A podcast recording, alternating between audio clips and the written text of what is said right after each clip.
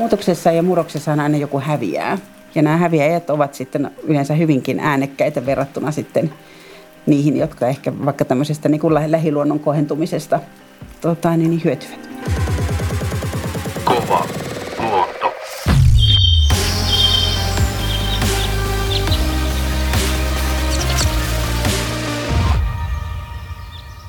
Kuuntelet Kova luonto-podcastia. Luonto on talouden, yhteiskunnallisen vakauden ja ihmisten terveyden ytimessä. Minä olen Paloma Hannonen, Suomen luonnonsuojeliiton ympäristöpäällikkö.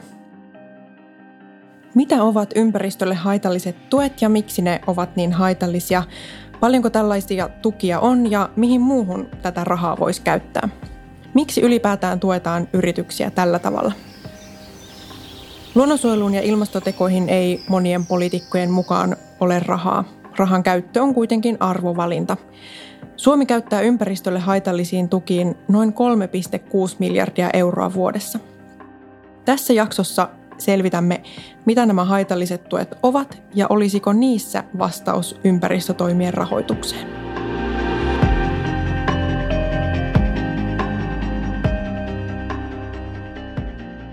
Tänään meillä on vieraana ympäristöministeriön ilmastoyksikön johtaja Outi Honkatukia. Tervetuloa. Kiitos. Aloitetaan ihan perusasioista. Eli kun haitallisista tuista puhutaan paljon, niin mitä ihmettä nämä tuet on ja miksi ne on haitallisia? Ympäristön kannalta haitalliset tuet on sellaisia, jotka aiheuttaa enemmän ympäristölle rasitusta kuin mikä olisi se tilanne ilman sitä tukea.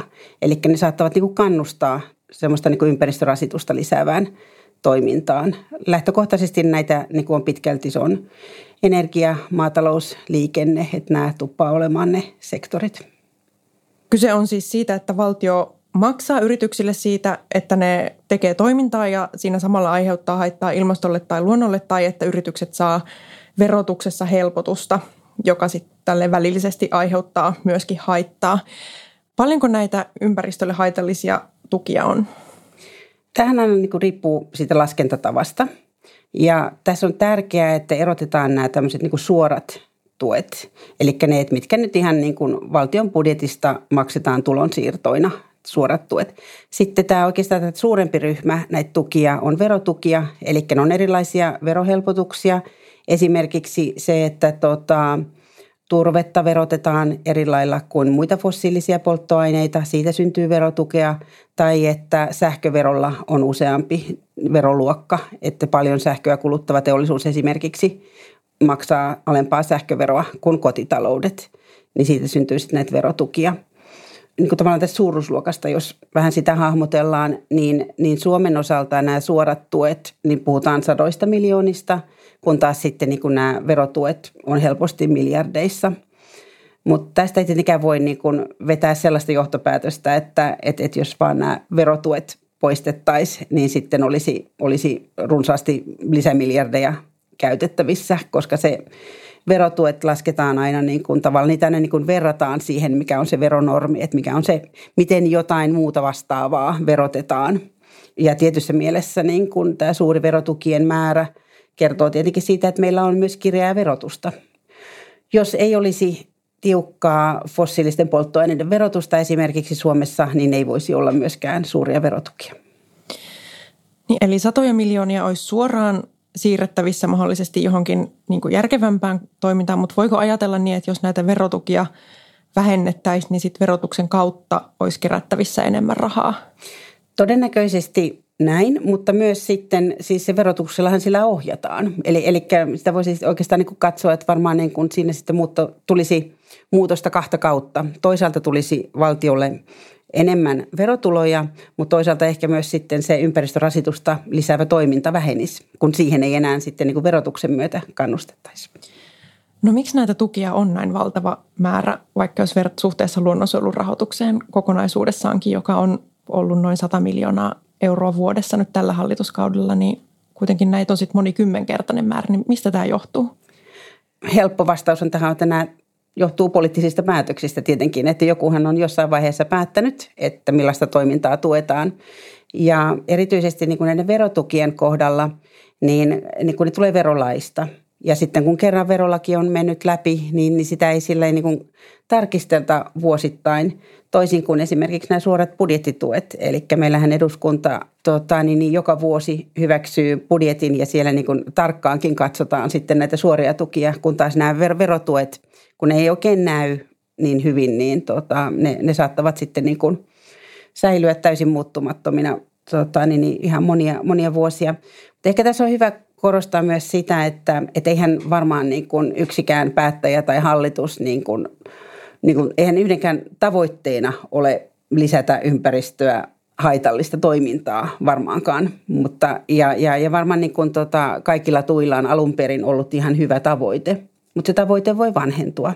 Tai sitten se voi olla, se tuki voi olla huonosti kohdennettu tai tota, niin, niin, ylipäänsä niin se tuolla voi olla sellaisia vaikutuksia, mitä ei ole alun perin ajateltukaan. Mutta ehkä sitten yksi tämmöinen tota, verotukien, tai mitä itse pidän niin kuin niiden ongelmana on se, että kun ne, ne ei ole kohdennettuja, ne menee kaikille.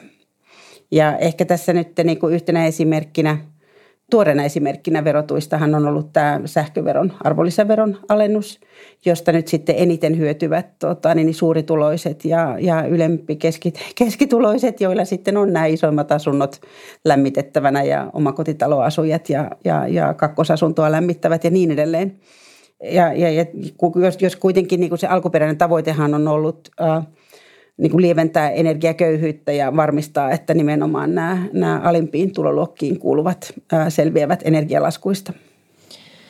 Aivan, eli poliitikot päättää tuista hallitus ja eduskunta ja osittain nämä on niin kuin pitkänkin ajan takaa kummittelee myös meidän niin kuin tämän päivän budjeteissa ja taloudessa mitä jos nämä tuet on niin haitallisia, niin miksi niitä sitten on olemassa? Että mitä, onko näistä jotain tutkittua hyötyä ollut ainakin siinä kohtaa, kun näitä on tehty ja onko näiden hyötyjen sitä muutosta, mistä puhuit, että aika on saattanut ajaa monien tukien ohi, niin onko sitä selvitetty? No siis selväähän on, että aina aivan varmasti joku niistä tuista hyötyy. Ja useinhan sitten nämä intressiryhmät, jotka tuista hyötyy, ovat ehkä äänekkäämpiä kuin sitten se suuri enemmistö, joka, joka ei näistä, näistä tuista hyödy eikä pidä niitä, pidä niitä järkevinä. Että, että tämä, tämä on tietenkin se yksi. Toinen on sitten se, että valtaosahan näistä tuista on säilyttäviä. Eli, eli ne eivät niin kuin kannusta uudistumaan. Ja tämä on niin kuin musta siinä se todella iso ongelma näissä niin kuin tuissa. Eli nehän niin kuin kannustaa ja vähän niin kuin sementoi niitä nykyisiä – nykyisiä talouden rakenteita ja pikemminkin niin hidastaa sitä rakennemuutosta. Ja ehkä tässä niin kuin, niin hyvänä ohjenuorana olisi hyvä muistaa, että, että, että mitä tässä halutaan loppujen lopuksi niin kuin tukea ja, ja tavallaan niin kuin suojata. Että halutaanko tässä niin kuin nimenomaan säilyttää jotain sektoreita, jotain tiettyä aktiviteettia vai halutaanko tässä tota, um, suojata sitten niin kuin näitä työntekijöitä ja, ja, ja työllisyyttä. Ja jos kyse on tästä jälkimmäisestä, niin siihen on usein olemassa sitten paljon niin kuin tehokkaampia tukikeinoja kuin nämä, mitkä käytetään. Että nämä verotuot usein, usein ovat todella huonosti kohdennettuja ja, ja, ja, ja käytännössä niin kuin kalliita. Eli työllisyysnäkökulmasta voisi olla järkevämpää tukea jotain muuta kautta sitä työllisyyttä kuin näillä ympäristölle haitallisilla tuilla? No tai sitten, että tuetaan ikään kuin sitä muutosta ja murrosta, eli esimerkiksi niin kuin työttömyysturvalla. Ja, ja, ja näistä nyt on ollut niin kuin hyviä, hyviä esimerkkejä monista muista Pohjoismaista, missä se talouden rakenne on paljon dynaamisempi ja ikään kuin, niin kuin tavallaan suojellaan ja turvataan sitä ihmistä siinä murroksessa, siinä muutoksessa – mutta ei sillä, että ei ikään kuin sillä, että nyt niin kuin tavallaan pysyt tällaisessa tässä samassa, sanotaan vaikka näin, niin turve on minusta hyvä sektori ikään kuin, että et, et, et, et ei niin, että olet tämän tota, niin, niin, turpeen nostokoneen käyttäjä ja tuetaan sitä, että pystyt nostamaan turvetta tästä ikuisuuteen, vaan, vaan pikemminkin niin, että kun olet koneyrittäjä – niin tuetaan sitä, että, että koulutuksen kautta monipuolistut ja voit sitten niin kuin olla koneyrittäjänä sitten niin kuin jollain, jollain muulla sektorilla tai jossain muussa toiminnassa. Aivan. Voisiko jopa sanoa niin, että, että on turha puhua vihreästä siirtymästä tai energiamurroksesta ja uudistumisesta, jos tätä ympäristölle haitallisten tukien määrää ei saada karsittua tai ohjattua niitä tukia jotenkin järkevämmin sinne, mikä luo sitä muutosta? No kyllä mä ainakin sanon, että, että, että kun tässä kuitenkin koko ajan kannustetaan vihreään siirtymään ja siirtymään pois fossiilisista. Ja sitten kuitenkin niin kuin samaan aikaan toisella kädellä tuetaan tätä siirtymää, toisella kädellä sitten niin kuin tavallaan varmistetaan, että mikään ei muutu ja ikään kuin hidastetaan sitä rakennemuutosta. Niin eikö se nyt kuitenkin niin kuin valtion tulojen tai rahan käytön vinkkelistä niin ei ehkä ole se toivottu tila, että se on tehotonta suoraan sanoen. Ja sanoit tuossa äsken, että usein sitten ne, jotka niistä tuista hyötyy, nämä eturyhmät, on sitten niitä kovaäänisiä ja haluaa pitää tuet sellaisena kuin ne ehkä on. Niin mitä sä ajattelet, että, että sillä saralla pitäisi tapahtua, jotta, jotta muutosta saataisiin aikaiseksi?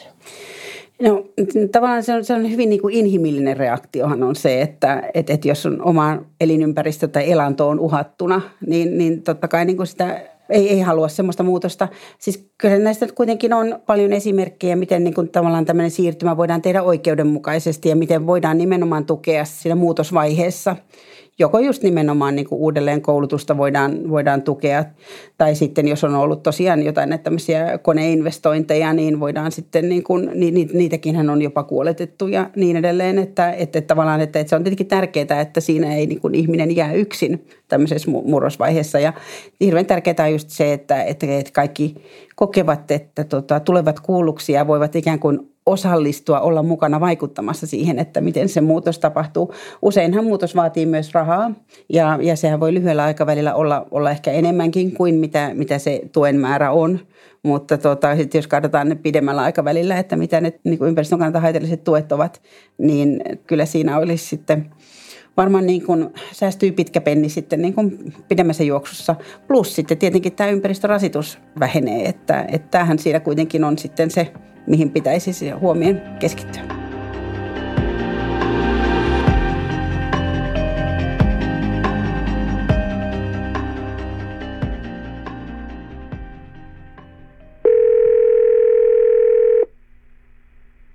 Yritysten pitäisi saada valtiolta tukea ainoastaan ympäristön kannalta neutraaliin tai positiiviseen toimintaan. Tässä meille puhui luontopaneelin jäsen professori Ilari Sääksjärvi. Mitä mieltä olet Ilarin väittämästä? No kyllä mä sanoisin, että Ilari on oikeassa. Ja, ja, ja tavallaan tämä, mitä niin kuin Ilari sanoo, tämä on asia, johon meidät velvoittaa jo esimerkiksi Pariisin ilmastosopimus. Pariisin ilmastosopimus, paitsi että siinä on tietenkin tämä tota, lämpötilan rajoittamistavoite, eli alle kahteen asteeseen ja pyrkiä kohti puolitoista, mutta siinä on myös sitten ehkä, ehkä vähän vähemmän tunnettu artikla 21c, jonka mukaan tota, kaikki rahavirrat, rahoitusvirrat pitää suunnata vähähiiliseen ja, ja ilmastokestävään kehitykseen. Kyllähän tämä niin tarkoittaa sitä, että tota, paitsi että fossiilisista pitää irtautua, niin tarkoittaa myös sitä, että, että näistä niin ympäristön kannalta haitallisista tuista pitää luopua. Ja tämäkin on kirjaus, jonka kaikki Pariisin sopimukseen sitoutuneet valtiot hyväksyivät 2015, Suomi mukaan lukien EU etunenässä. Eli kyllä tässä nyt olisi varmaan korkea aika tehdä myös sitten niin kuin aika paljonkin tämän eteen. Eikä sitten toinen asia, jonka nostasin esiin, on tämä tota, do no significant harm, eli ei merkittävää haittaa periaate, joka tuli täällä hyvin vahvasti myös EUsta. Eli kun tota, niin tukia annetaan ja, ja taloudellista toimintaa tuetaan, niin, niin siitä ei saa aiheutua merkittävää haittaa ympäristölle. Ja, ja tämä toki niin kuin, tota, ei koske vain niin kuin edustamaani ministeriötä, vaan kaikkia valtionhallinnon aloja.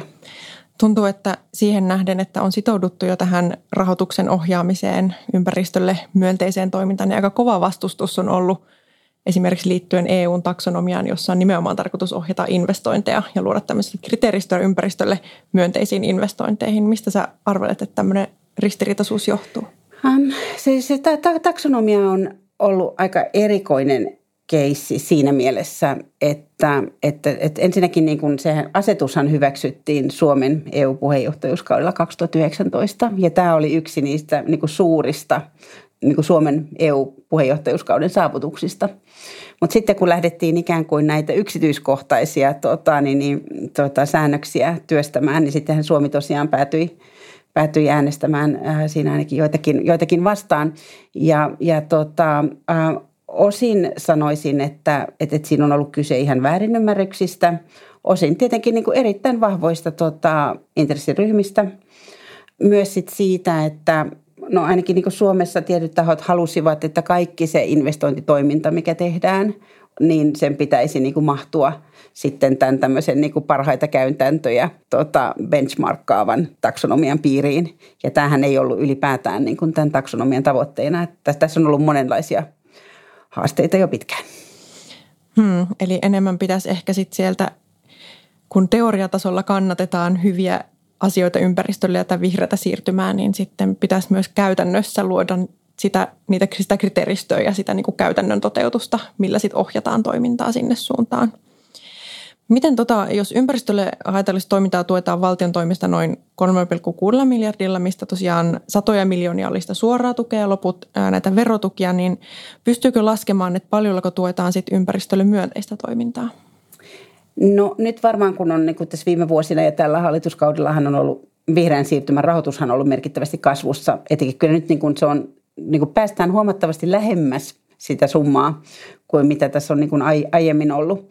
Mutta niin kuin tota, kyllähän tässä on niin kuin pitkään oltu sellaisessa tilanteessa, että, että näitä niin kuin haitallisia tukia on enemmän kuin, kuin, kuin mitä sitten on ollut sitä, sitä ikään kuin sitä kannustavaa, myönteiseen toimintaan kannustavaa, kannustavaa tukea. Ja tämähän on ollut esim, esimerkiksi just sieltä luontokatoja tota, biodiversiteettipuolella niin kuin tehtykin aika näkyväksi esimerkiksi just siinä viimeisimmässä tota, biodiversiteettikokouksessa, jossa sovittiin siitä, että, että nyt sitten pitäisi nimenomaan 500 miljardia, tämä on, tässä, tämä on nyt sitten niin kuin globaalitasolla, ei Suomessa, niin pitäisi niin kuin, tavallaan sitä, saada sitä haitallisia tukia alas ja sen, sen, sitä kautta sitten saada sitä, sitä rahoitusta myös tänne, tänne luontopuolelle niin monet hallitukset sitä täällä Suomessakin on yrittänyt erilaisilla kokoonpanoilla ja parlamentaarisilla työryhmillä, mutta aika niukaksi on jäänyt se saldo toistaiseksi. Onko sitä arvioitu, että millainen vaikutus sillä olisi, jos näitä tukia suunnattaisiin soveltuvilta osin ympäristön ja ilmastonsuojeluun?